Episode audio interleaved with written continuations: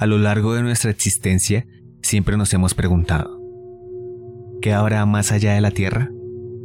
¿Será cierta la existencia de vida extraterrestre? ¿Serán como nosotros?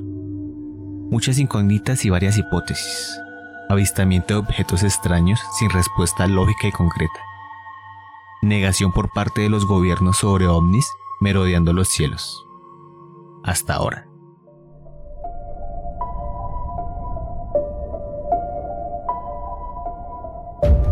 Estás escuchando Puertas al Misterio.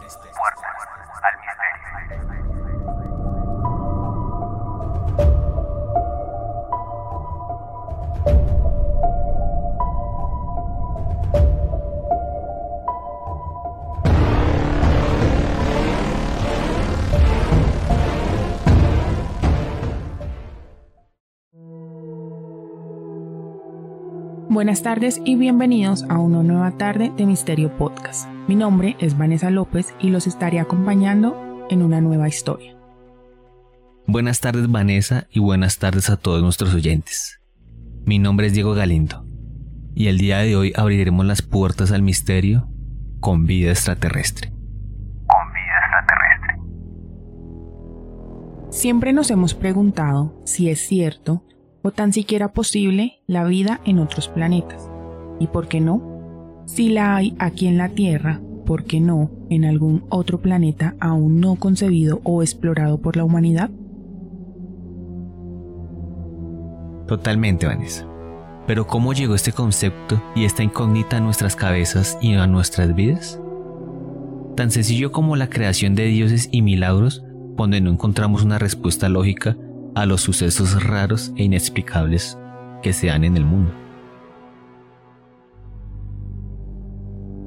La respuesta a esto fue la concepción de la palabra ufología, o también conocida como ovnilogía, con sus siglas OVNI, que significa objeto volador no identificado, y se encarga de estudiar e investigar las actividades extrañas de objetos que no están en nuestro radar y que muchas personas han relacionado con frecuencia con visitantes extraterrestres. Claro, y aunque hay casos de investigaciones gubernamentales, privadas y de ciencias marginales sobre los ovnis, la ufología es considerada por los escépticos y los educadores más reacios como un ejemplo canónico de pseudociencia. Sin embargo, y a pesar de lo que dices, la ufología como la medicina y la ciencia reporta casos positivos y negativos de estudios e investigaciones. Pero cuando se trata del estudio ovni, un caso negativo es aquel del que se ha podido determinar su procedencia, y un caso positivo, por lo tanto, dentro de su ámbito de estudio, es aquel que no se ha podido acreditar su origen. Ese término de ufología se remonta a la Segunda Guerra Mundial, tras una oleada inexplicable de avistamientos de objetos extraños volando por los cielos de esta confrontación mundial. Sin embargo, este término, a pesar de ser relativamente nuevo, el conocimiento sobre los ovnis se remonta hace más de 5.000 años. Se dice que en la antigua Sumeria. Se dice que en la antigua Sumeria. Pues se recogieron evidencias de escritos y crónicas de esa época. Sí, pero a diferencia de esta época, las personas que habitaban la Tierra en ese entonces relacionaban estas apariciones con los dioses, con descripciones como carros de fuego en la Grecia clásica o binamas, eh, los supuestos vehículos donde se transportaban los dioses en India. Y también en varias pinturas rupestres se traducen frases como el Valle de los Gigantes. El Valle de los Gigantes. También en otras culturas se cuentan historias y ha habido casos donde hay datos que son concretos y al escucharlo parecen leyendas. Un caso concreto se dio en África en una etnia llamada los Dogones, que habita sobre el acantilado de Bandiagara. Allí expresan que hubo una época donde el hombre caminaba al lado de los dioses. Y como esto, hay muchas historias en libros, tribus o voces, leyendas, mitos y cuentos que con el tiempo han cambiado a ser realidades y más ahora en donde la tecnología y la inmediatez se han tomado el mundo, donde los videos salen de la ficción a invadir nuestros cielos y donde cada vez son más quienes afirman haber tenido un encuentro extraterrestre. Tan cierto es lo que dices que ya ha sido hasta aceptado por el mismo gobierno de Estados Unidos. Después de años que se convirtieron en décadas de negación, el pasado 25 de junio del año en curso, el Pentágono presentó un informe donde aceptaba que muchos avistamientos no se trataban de tecnología militar de ese país. Correcto. En el informe provisional publicado dice en pocas palabras que se han dado 144 avistamientos en los últimos dos años, de los cuales solo uno ha tenido una explicación lógica. El resto de los casos notificados carece de información suficiente para atribuir dichos incidentes a explicaciones específicas. Afirman también, como lo mencionaban ellos, que no hay indicios claros de que exista una explicación no extraterrestre, aunque tampoco lo niegan. Y es que hay varias noticias donde diferentes entidades de Estados Unidos empezaron a sacar a la luz evidencia inexplicable relacionada a extraterrestres, como la CIA, que desclasificó cientos de documentos sobre ovnis en los últimos 70 años. Estos documentos están disponibles en la página de Black Bowl, para que los descarguen y los vean en sus casas. Teniendo en cuenta todos estos antecedentes, vamos a hablar de algunos casos de avistamientos y abducciones en los que las pruebas y relatos no dan pie a negar que existen o que si hay algo que no tiene explicación. Por ejemplo, y algo más cercano, es lo que viene ocurriendo tras la pandemia. Durante la soledad de las calles y el miedo humano al contagio de este virus que viene pisando nuestros talones por casi dos años ya, se han disparado los avistamientos, las apariciones extrañas alrededor del mundo de objetos merodeando nuestro cielo. Tanto así que se creó un grupo en Facebook en España, llamado Alerta Omni España. Alerta Omni España. Con más de 2.000 seguidores. Y de esta página diariamente se ven imágenes que realmente no tienen una explicación lógica. La comunidad, que como dices tiene aproximadamente 2.000 miembros, diariamente está publicando fotos desde diferentes lugares donde se evidencian objetos raros en el cielo. Y es que de hecho el Centro Nacional de Informes OVNIs en Estados Unidos asegura que se registraron más de 5.000 casos en todo el país durante los primeros tres meses de pandemia, comprendidos en marzo, abril y mayo, justo cuando todos los países del mundo se encontraban confinados en sus casas e inmersos en la crisis que nos trajo el COVID.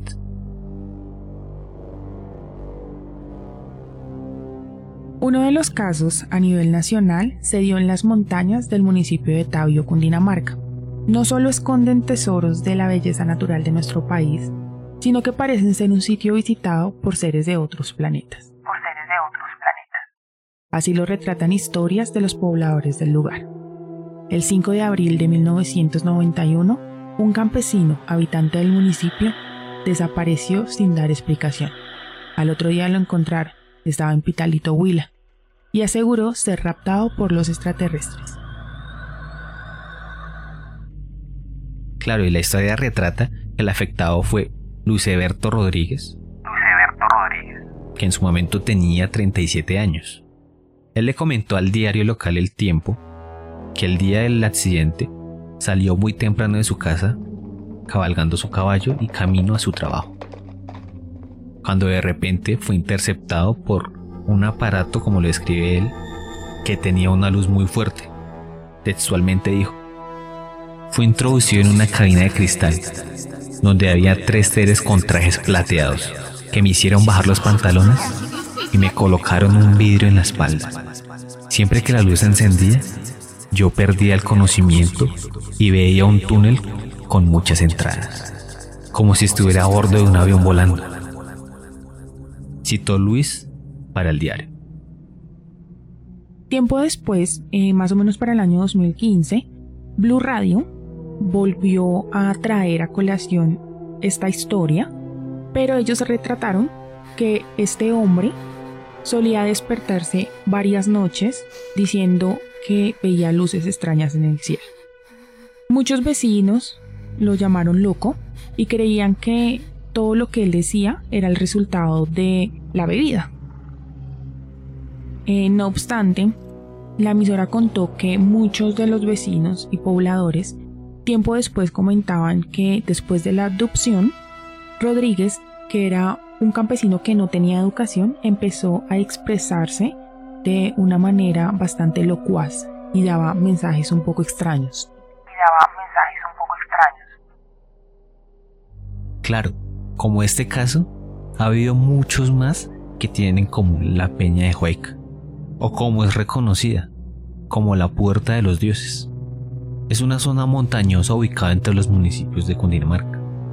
Según el diario El Espectador, el 24 de septiembre del año 94, después de un fuerte aguacero, el ufólogo William Chávez, experto en el tema y reconocido en el país, se encontraba en la zona, donde se comenta que tuvo contacto directo con seres de otro planeta cosa de la que son testigos varias personas que en el momento acampaban en la vereda El Santuario. Otro caso que había sido olvidado y después de un tiempo sacado a la luz pasó el 4 de julio del año de 1969. Fue el de Arcesio Bermúdez. Arcesio Bermúdez. Un habitante de un pueblo llamado Anolaima, a dos horas de distancia de Bogotá. Él, junto a su familia, se encontraban departiendo una noche cualquiera. Una noche aparentemente tranquila, pero lo extraño e inesperado estaba por llegar. Lo inimaginable llegó.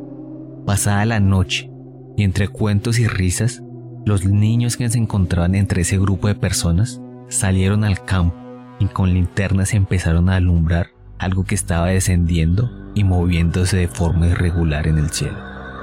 Cuentan que los infantes asustados llamaron a los adultos y les contaron lo que estaba sucediendo afuera, a lo que varios de ellos salieron, incluido el señor Arcesio Bermúdez, quien fue el que más se acercó al objeto volador. Mencionaban que él alcanzó a divisar un personaje dentro de la nave que golpeó al hombre con una velocidad fugaz. Tanto el ser humanoide que describía y la nave desaparecieron en el cielo. Cuentan que después de este suceso, Arcesio empezó a sentirse mal, con vómitos y diarrea que no paraban. Estaba tan deshidratado que deciden a la mañana siguiente llevarlo a Bogotá a ser evaluado médicamente en un hospital. Aquí fue valorado por el doctor César Esmeral, quien no pudo dar una explicación médica de lo que le sucedía.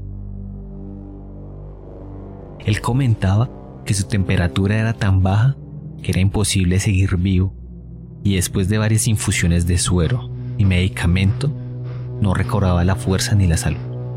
Llegó un punto en el que no podía introducir la aguja en su cuerpo, como si su sangre se hubiera solidificado.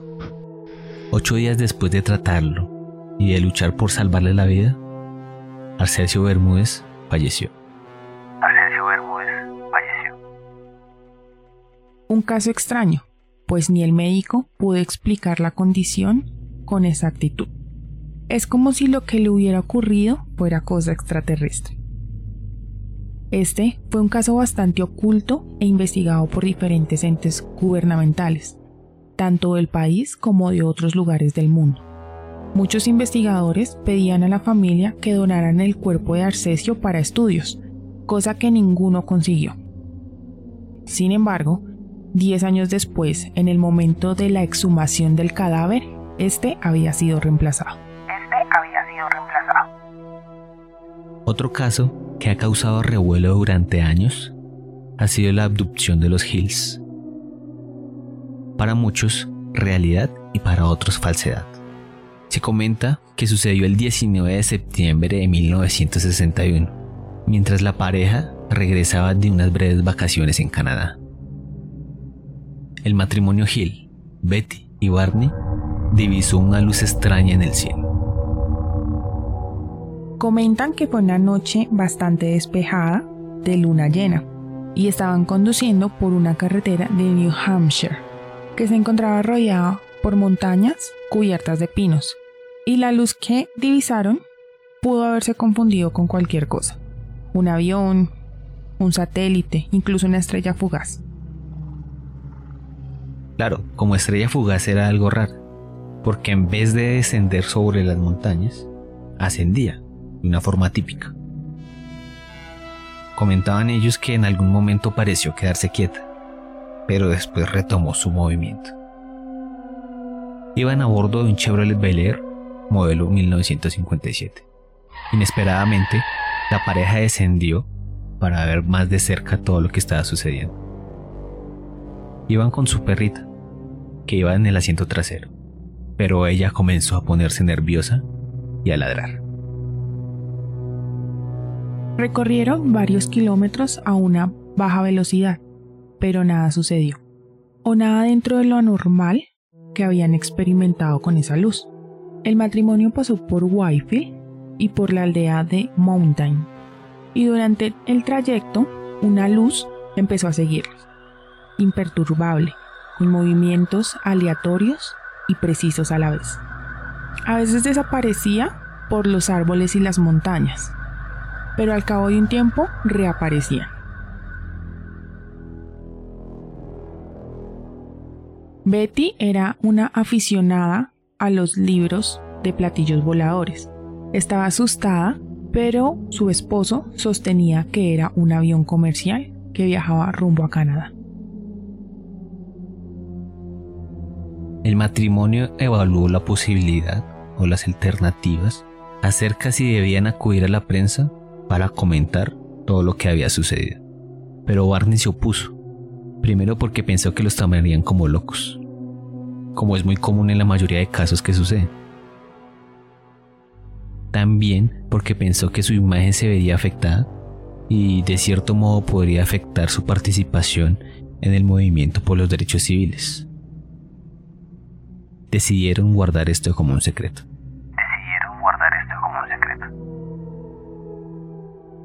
A las semanas siguientes, Betty empezó a tener sueños recurrentes, donde veía imágenes horrorosas, partes de cuerpos que se asomaban del borde de una mesa, manos largas, brazos grises, ojos descomunales, una gran cabeza recortada por una potente luz cenital.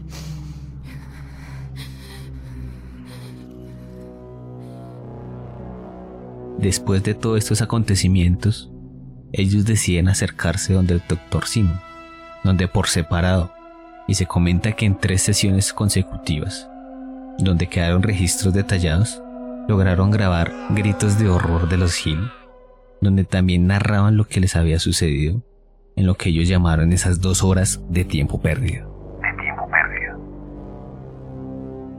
Relataron que en su momento habían bajado del auto y allí se habían encontrado con seis seres vestidos con algo que parecía un uniforme. Según sus descripciones, los humanoides eran grises, flacos, de grandes ojos, negros y opacos, narices y bocas pequeñas. La descripción clásica de los extraterrestres que perdura hasta hoy en día, ¿no? Cuentan que fueron llevados al interior de la nave, donde fueron atados y sometidos a toda clase de experimentos, desde contar sus huesos hasta sacar sangre de sus uñas, tomar parte de su cabello e introducir sondas por su recto. Pasaron varios años y aunque el matrimonio quisieran evitar cualquier tipo de publicidad, los investigadores o aficionados por todo esto empezaron a seguirlos e investigarlos. En 1965, el Boston Traveler dedicó una portada al caso que sucedió, en el que figuraban extractos de relatos de los Hill durante sesiones de hipnosis Durante sesiones de hipnosis. a las que se habían sometido. Este caso se hizo tan famoso que en el año de 1966 el escritor John Fuller, con autorización de los Hill por supuesto, publicó un libro llamado El viaje interrumpido. Y en el 68 Marjorie Fish, una maestra y astrónoma aficionada, reconstruyó gracias a un testimonio dado por Betty, un mapa estelar que los supuestos extraterrestres le habían mostrado. Que los supuestos extraterrestres le habían mostrado. Después de un largo trabajo, llegó a la conclusión de que el mapa correspondía con el sistema binario Z Reticuli, por lo que el caso de los Hill comenzó a ser denominado como The Z Reticuli Incident, el cual también inspiró varias series y películas. No soy muy seguidora de estos casos extraterrestres y no me llaman mucho la atención. Sin embargo, hay tantas evidencias que lo ponen a pensar a uno en que sí debe haber vida extraterrestre. O sea, si en el planeta Tierra hay vida, ¿por qué en otros no? Y así como creemos muchos en lo paranormal, en el más allá, ¿por qué no creer en vida extraterrestre? La verdad resulta fascinante la recopilación de todos estos casos y antecedentes, porque a la final va quedando un expediente de todas estas experiencias de todos los presuntos afectados y resulta aún más llamativo cuando un ente gubernamental y preocupado por la seguridad de un país, como fue el Pentágono de Estados Unidos revelando toda esta información, da pie a que todas estas especulaciones y supuestos bulos planteados por muchos puedan que tengan un poco más de sentido y que sea la punta del iceberg y la oportunidad de afianzar estos descubrimientos y técnicas o simple fascinación por este fenómeno. Y con esto llegamos al final de nuestro capítulo de hoy en Puertas al Misterio, donde la realidad es más fuerte que la ficción. Recuerden seguirnos en nuestras redes sociales como arroba puertas al misterio. Denle like, comenten y compartan. Muchas gracias por escucharnos.